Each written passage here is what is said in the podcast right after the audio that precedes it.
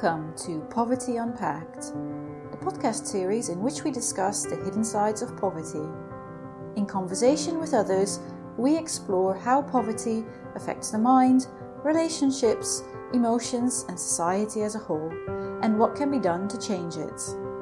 In this episode, we are joined by Olivier de Schutter, United Nations Special Rapporteur on Extreme Poverty and Human Rights. It's a real honor to have Mr. de Schutter with us, and in our conversation, we cover his new report on the persistence of poverty and also talk about many other issues, including the Global Fund for Social Protection. We had so much to talk about that this episode is extra long. We hope you enjoyed as much as we did. Mr. de Schutter, thank you very much for joining the podcast today.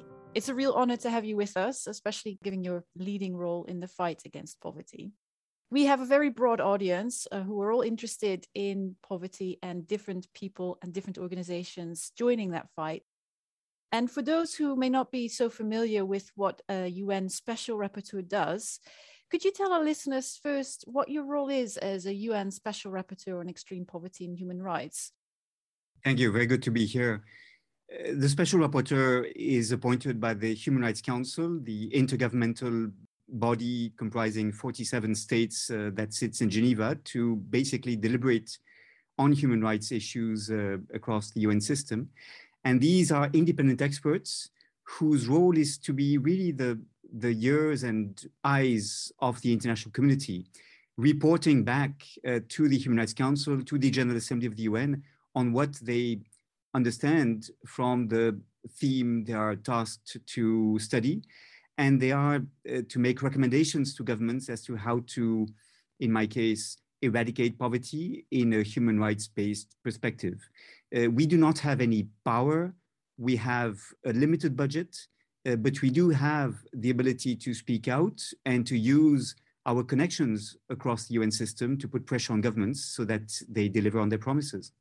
And how, as a special rapporteur, do you decide on your priorities, things that you want to research and highlight and pressure governments? Special rapporteurs are quite free to decide on the topics they wish to explore. And part of our role is really to draw the attention of the governments to certain issues they may find more convenient to ignore. Blind spots in public policies, issues that are ignored, populations that are marginalized and unable to speak up for their rights. And so we are ambassadors of these people and spokespersons for those who are uh, not able to influence political processes.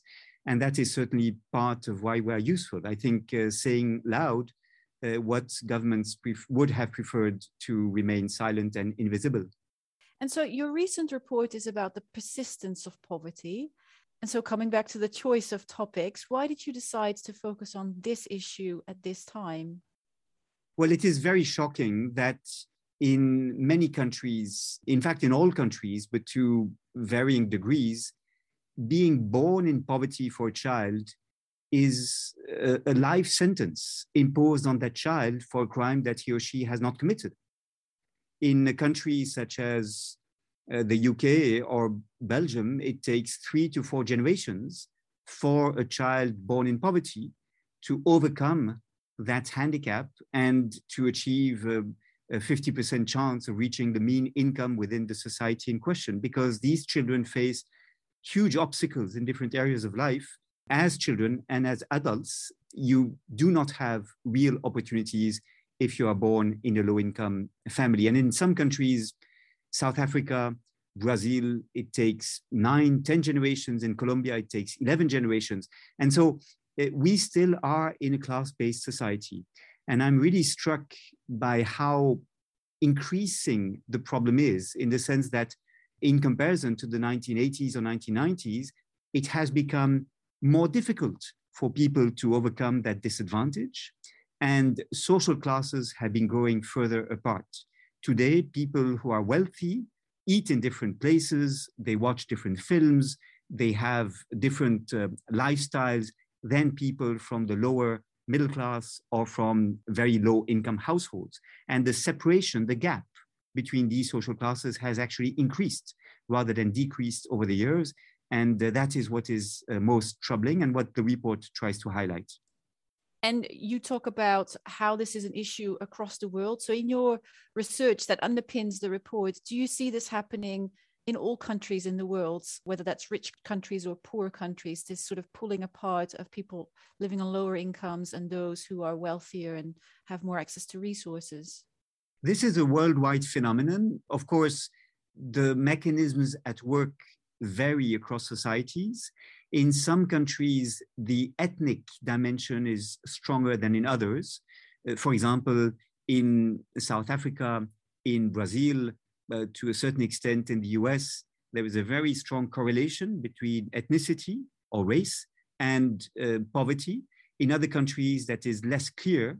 Um, but nevertheless, the phenomenon is, is, is widespread. And I think what happened is that for maybe 30 years, we've been tackling, and we must do so, issues such as racism, such as sexism, such as discrimination on grounds of disability or age, but we've been forgetting to tackle discrimination on grounds of socioeconomic disadvantage. Yet, people born in poverty, uh, low income households in a, in a number of sectors face obstacles that others do not face to the same extent. And that is what the report tries to address. Right. And so you also look at many factors that play into this persistence of poverty, one of which is the discrimination against people because of low socioeconomic status. But you also talk a lot about education, public services. Could you say a little bit more about the factors that you found that really hamper children and families from breaking out of this cycle of poverty? There are essentially four cycles, four vicious cycles that perpetuate poverty that the report tries to highlight. The first one is housing. People in poverty do not choose where they reside. They basically have no option but to move to the low income neighborhoods where the rents will be affordable. But these neighborhoods are generally far away from economic opportunities, from the good jobs, from even good schools and access to culture. Moreover, they live in dwellings that are overpopulated, that are sometimes unsafe and unhealthy, and that has an impact on the life chances of children raised in those neighborhoods. They have fewer social contacts with uh, role models that might broaden their aspirations. They live in a violent environment, making it more difficult for them to um, have physical exercise. They attend schools that are less well equipped, in which their peers are as poor as them, and thus they find it more difficult to make progress. And as young adults, they will have fewer life opportunities because they have um, fewer abilities to have access to employment because of where they are located. And so housing is a first discriminating factor. The second area is access to good food and, and health services with all the impacts this had on, on the health of low income families.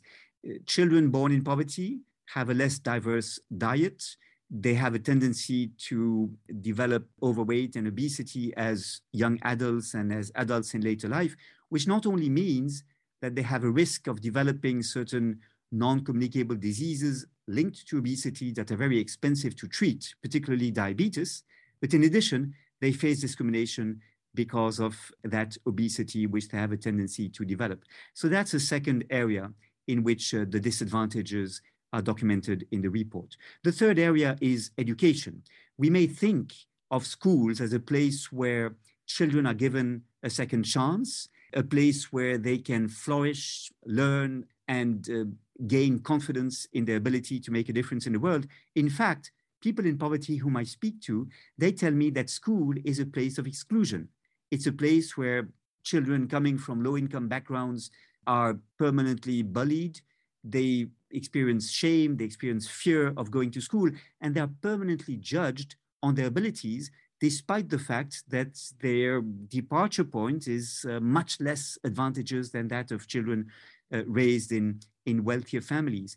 These are kids that arrive at school at three or four years old with a much less rich vocabulary, with much fewer books uh, at home, much less encouragement from the parents, and sometimes much less nurturing from the parents, which puts them at a serious disadvantage vis a vis their peers coming from wealthier families. And I actually spoke to children and to families going through that experience for whom school is something they fear And thus, the tendency is to move to educational settings, including special schools that provide technical forms of education, condemning these children to certain jobs that will pay less in later life. And so, school is actually a, a third area in which discrimination is very strong. And, and fourth and finally, of course, there's employment itself. When you are a person raised in poverty, when you don't speak with the right accent, when you don't dress well, when you don't have the cultural codes, it is very difficult to convince an employer to uh, take you at, at uh, his or her service.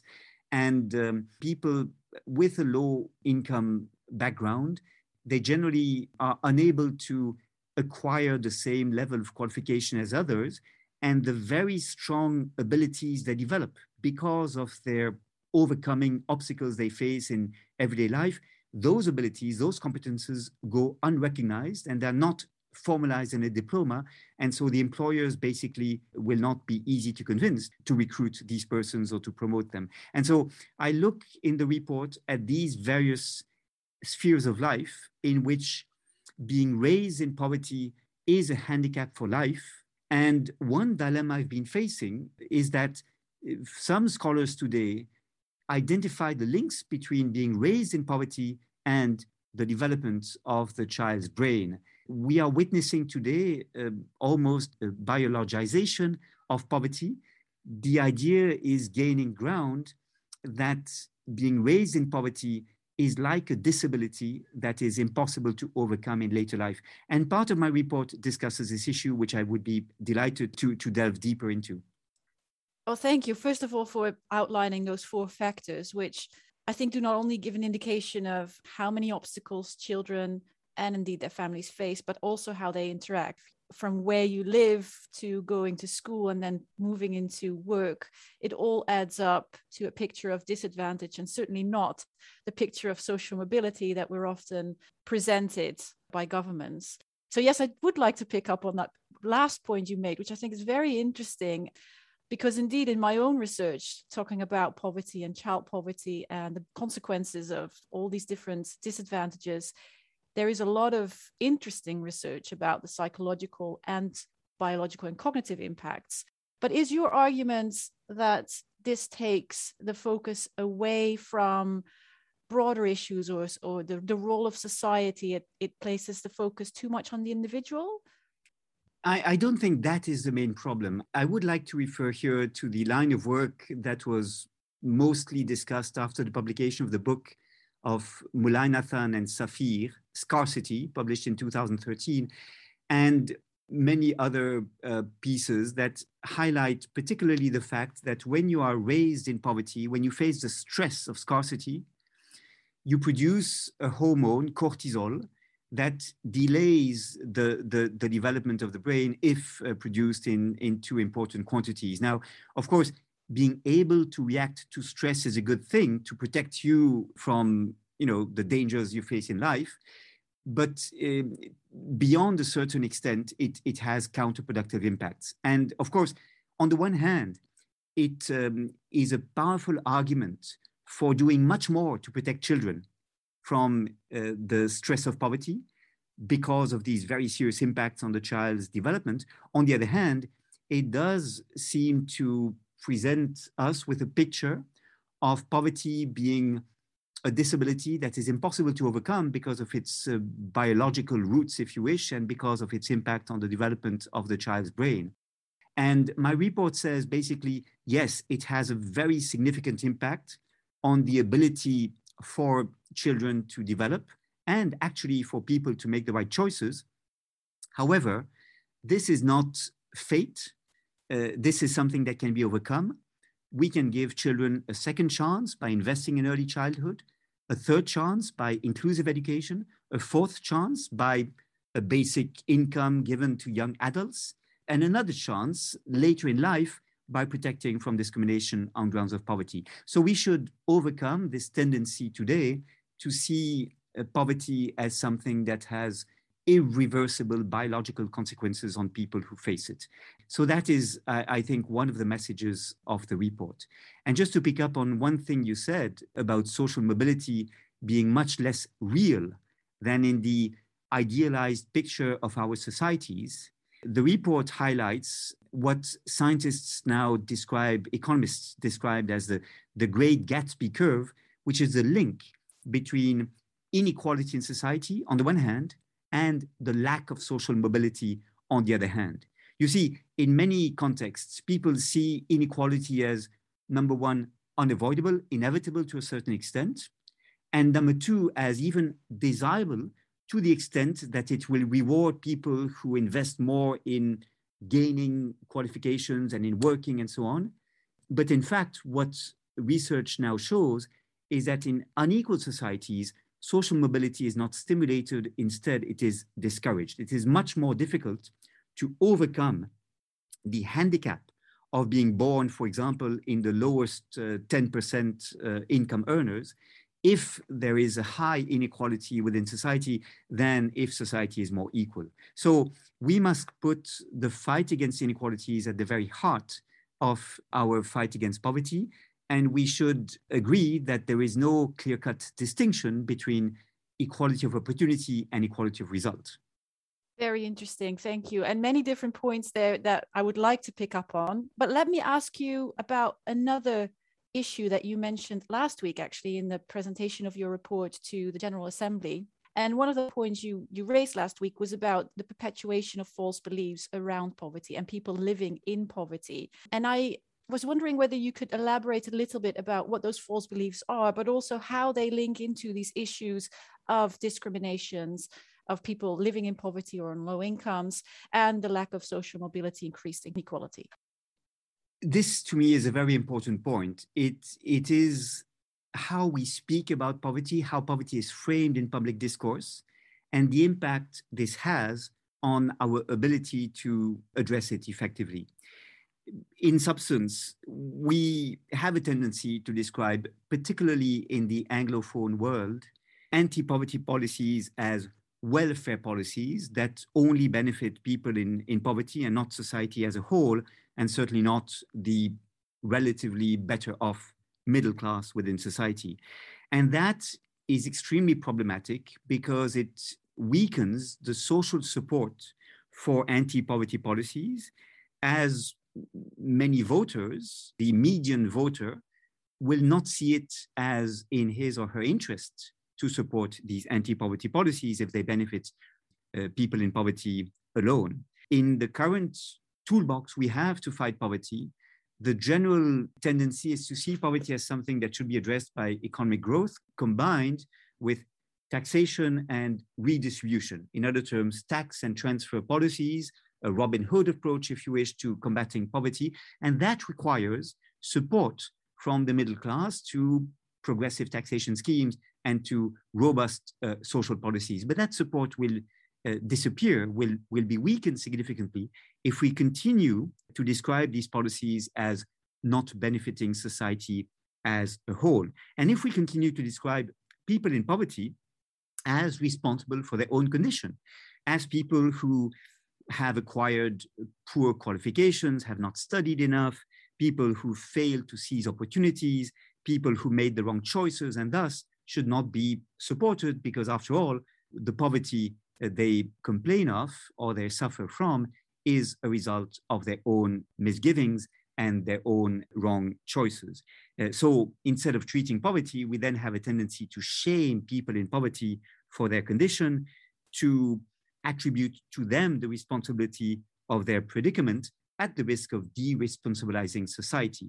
And so the report very clearly says we should emphasize that equality is in the interest of society as a whole, as demonstrated brilliantly, for example, by Richard Wilkinson and Kate Pickett and the Equality Trust in the UK. And we should emphasize that poverty is a failure not of the individual, but of society. It is the price we pay as societies for not being able to build an inclusive enough economy that rewards each individual by recognizing that all can contribute to the well-being of society and to social progress in general. And we should stop saying that social protection is a disincentive to work. Rather, it is an obstacle to risk taking by people and to the building of human capital if you don't have social protection, you will invest much less in acquiring qualifications by pursuing uh, education and, and furthering studies. Social protection is really an insurance mechanism that should allow all people to better plan their lives, to invest in the future, and to overcome shocks in times of economic crisis. And that is the change in the discourse around poverty that we must uh, that we must achieve. And I think politicians here have a major responsibility. They must speak differently about poverty.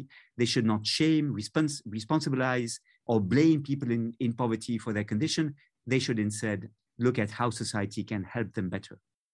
Very clear and an important points you make there. I also wanted to ask a little bit more about how we shift opinions about poverty and the support needed, the policies needed when referring to, for example, welfare or social protection. So you mentioned politicians uh, should change their language. We should all think about it as a society's problem rather than an individual's problem. Is this just about changing language, talking about policies, anti poverty policies differently, or is it also about making policies more universal? So, for example, I think one of your recommendations is to have a basic income for young people as they shift from education into work to support their building of livelihoods, if you will.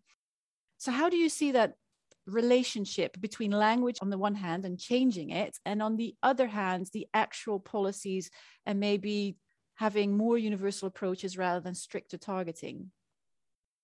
Language shapes the perception of the problem and results in a particular way of framing the issue. And of course, it has an impact on policies, but the policies matter and language matters because it influences policies. And quite clearly, one of the major issues we face is whether we should adopt minimalistic social protection policies that very narrowly target people in poverty so that they and they only shall benefit from certain levels of support and not too much please because they should not result these protections in a disincentive to work or whether instead we adopt a much more universalizing approach to social protection, as we do in the fields of education and health. In the UK, you have the National Health Service that provides healthcare to all the population without this being narrowly targeted to those who cannot pay healthcare for themselves. And I think the more universal a policy is, the less stigmatizing it will be for those who use those services and benefit from those policies, and the wider it shall be uh, supported, or the better it shall be supported by the wider population. This is what uh, Korpi and Palme, in a famous article of 1998, referred to as the paradox of redistribution. They say essentially that if we have very narrowly targeted policies that help the poor alone, we may actually benefit them less than in, if we have more universal policies, simply because the more universal policies will be better financed thanks to the support of the median voter, the middle class, for much more generously funded policies that uh, reduce reduce poverty and and uh, provide welfare to the population. So I think it's important to avoid falling into the trap that the most narrow focused targeting is the better approach because of the more efficient use of the public resources it will result in. In fact, one area which I'm now exploring and which I will discuss in a report in early 2022 is the issue of the non-take up of rights. In other terms, the very widespread phenomenon by which people who should benefit from child allowances, maternity benefits, unemployment benefits, for example, will not claim those benefits, either because of a lack of information or because of the fear of stigmatization or shame that leads people who would normally benefit from these schemes not to um, claim those benefits and, and thus uh, not to be helped. And part of the explanation for non take up of rights is that people feel stigmatized and ashamed if the policy is narrowly targeted towards them, for example, because they are based on uh, an assessment of their means. And so um, I think to combat the phenomenon of non take up of rights, we should design broadly conceived policies as universal in their coverage as possible, although we should pay special attention to people in poverty who face specific obstacles in having access to public services and to social protection. Absolutely. If I can ask you a little bit more about what the, the policy mix may look like in supporting people in poverty as well as providing policies that benefit the society as a whole, including, for example, universal income. In your report, you provide various recommendations, and they range from investment in, in early education, as this basic income for young people we just mentioned, but also strengthening parenting skills or supporting parents in providing early childhood stimulation because it's so important. But we also just spoke about this issue of how poverty causes stress, how it produces a cortisol hormone, how it can impede cognitive function. And so there's this tension between policies that recognize the structural say we have to give people the resources to be able to take risk for example and build their lives and some of the more individualized policies that look at, for example, whether there are aspirations in place, whether people have the right skills, but also whether parents um, have the right information about how to feed their children or how to stimulate their growth. How do you see this mix of policies, the more structural pieces, as well as maybe some more of the individualized pieces, which then, of course, tap into the age old debate about structure and, and agency of individuals? I think these are really important questions. And one of the problematic consequences of an approach to poverty that leads to biologize it, as in the work of Mullainathan and Shafir, is that people in poverty, including the parents, are considered not to be in a position to make the right choices for their children. That is extremely problematic. And I have been avoiding the expression, uh, for example, of the intergenerational transmission of poverty because I don't want to blame the parents for the legacy of poverty they are leaving to the children, which is what the expression intergenerational transmission of poverty in fact conveys. Instead, I say very clearly in the report that parents should be supported in their role and that the choice is not to either do nothing for the child and taking the risk that the child will not be supported effectively within his or her family, or on the other hand, having a very strong intrusive intervention of social services in the family based on the consideration that parents do not know what to do um, and how to best nurture and support the child's development. We should avoid being trapped in that false dilemma. We should help the parents, but fully uh, respecting their role as parents in nurturing the child. And in fact, many of the difficulties that children born in low income families may experience can be compensated by a nurturing environment in which parents are fully supported and in which so, social services, rather than monitoring, rather than supervising, uh, rather than blaming the, the parents for not doing what must be done with the children, actually supporting them and helping them to overcome the obstacles. I couldn't agree more. And I think it also comes out in some of the other conversations that have been featured on this podcast, talking about potential benefits, for example, of policies that try to stimulate aspirations, but also the pitfalls, thereby completely individualizing the problem. What we certainly do underestimate, and this uh, is based on the many conversations we could have as a team with people in poverty in preparation of this report, is the extraordinarily high degree of suspicion between low income families on the one hand and the social services on the other hand.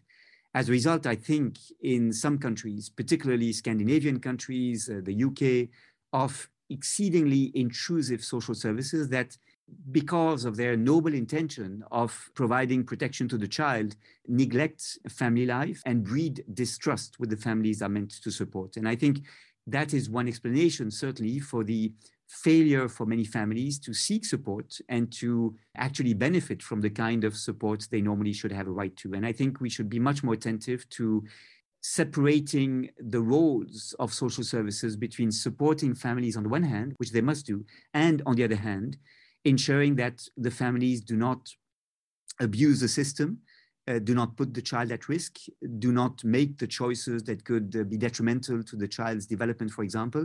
And perhaps we should think about um, how these different functions could be better separated from one another to avoid mistrust growing further. Now, you mentioned in the beginning that you do this work to influence governments to highlight issues that they either do not see that are blind spots or they possibly willingly want to ignore as well. So I noticed last week after your presentation to the General Assembly, various representatives from countries across the world welcomed your report and also said we need to focus more on the persistence of poverty. But of course, in terms of the factors that you identify that are issues that play into this persistence and some of the recommendations are quite controversial or can be quite controversial, ask governments to do things quite differently. What kind of response have you been getting to your report and the findings and the recommendations in recent weeks? And, and what will you expect to come out in coming months? I think we should realize that supporting children in poverty is not a cost, except in a purely accounting short term perspective. It is an investment in the future. And it has huge returns for society to invest in children because it strengthens social cohesion, it improves the quality of the workforce, it spares society a large number of costs that uh, unemployment and associated depression and violence do inflict upon society. And the report highlights the work, for example, of the Nobel laureate, uh, the economist James Heckman, who emphasizes the importance of investing in early childhood.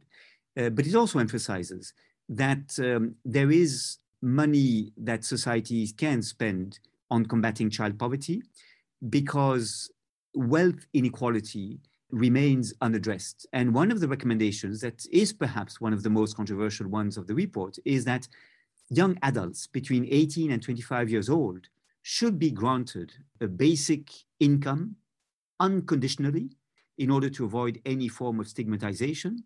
And that basic income is, in my view, the best way to avoid that only children raised in relatively affluent families will be able to study for higher education and, and for you know five, seven years, and we will be able to start their adult working life in a position which corresponds to their real talents and desires rather than uh, in order to make money.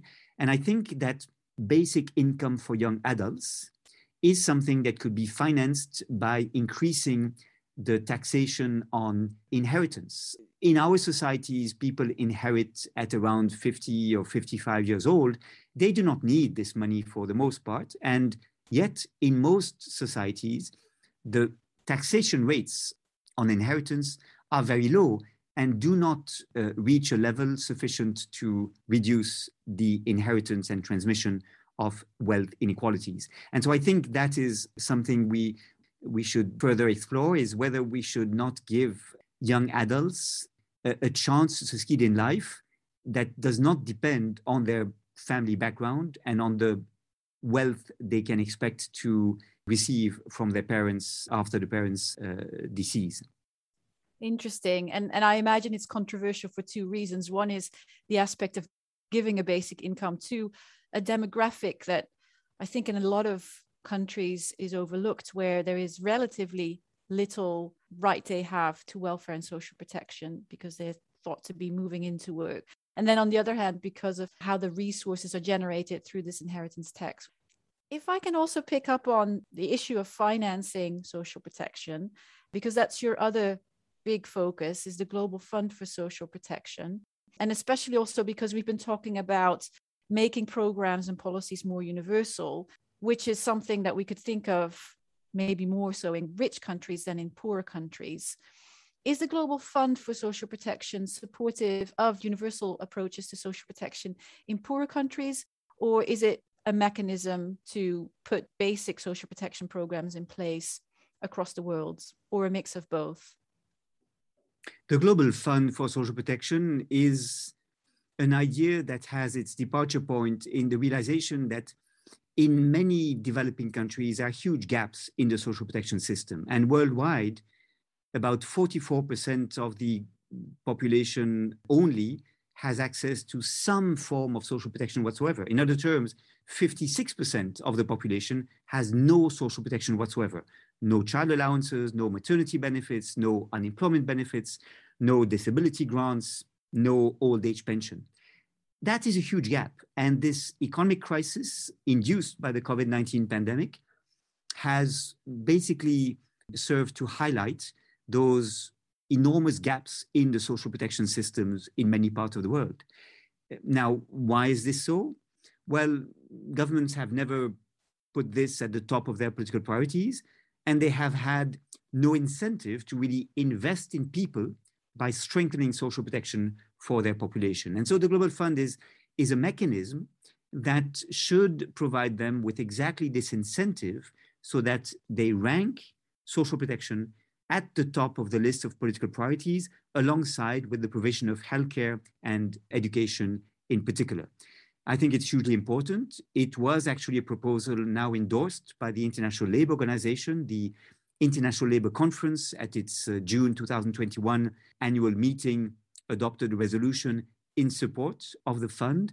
And I'm confident, therefore, that the ILO shall, in the next few months, work towards putting up this mechanism. Of course, it will need to be financed, and developing countries will need to demonstrate how they plan to establish social protection floors and to expand coverage in time so that all the population benefits.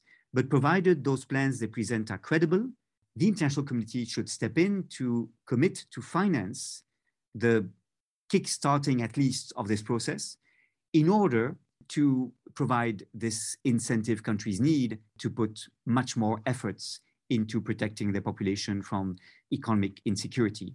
It's extremely important that countries can benefit from some predictability in funding in order to provide them with this incentive. And that is essentially what the Global Fund seeks to achieve. And I'm very proud that we are making progress on this, uh, thanks to a huge mobilization of unions across the world and to the support of many governments from all parts of the world. It's absolutely very encouraging to see this moving forward. And if a crisis, maybe not on the scale of the pandemic, but in country crises will happen again if there is mechanism like this in place that will help countries that will be hugely beneficial. Well this has been a really fascinating conversation. To wrap up i would like to ask you a final question which is to appeal to the listeners of this podcast who come from all over the world, who are interested in the issue of poverty, who live poverty, or who study it, and who might think, how can I contribute to the cause of fighting poverty and what role can I play? Do you have recommendations and advice for people to be part of this? I think it is very uh, key that people in poverty are involved in designing the policies that are meant to benefit them implementing these policies and assessing them so that they produce the outcomes expected. Many mistakes would have been avoided if we had involved people in poverty in identifying the problem and identifying the solutions. And much time would have been saved if we had done this from the start. And so, for me, the single most effective way to make progress in this direction is to basically ensure that in decision making processes at all levels, from the municipality to the national level, and not only within the political process, but also within educational institutions and, and companies. We make sure that people in poverty's views are taken into account in making decisions. For example, how can an employer understand the background of people in poverty in making recruitment choices? How can universities ensure that students from a underprivileged socioeconomic background can actually uh, be given the chance to study in appropriate conditions? How can we ensure that a particular development project will take into account the impacts on people in poverty who may not benefit from the general economic progress that may result from a particular investment? And I think participation, therefore, is key, and, and therefore, involving yourself in politics at all levels is, I think, extremely important very clear and a great note to end on. Mr. De Schutter, thank you very much for talking with us today. We look forward to hearing much more from you in the future and the great work that you do. Many thanks for having me. Thank you for listening. We hope you enjoyed today's episode. If you liked what you heard, please follow us on Twitter or Instagram or wherever you get your podcasts. And please also leave us a review or comments. We'd love to hear from you. We hope you'll join us again next time.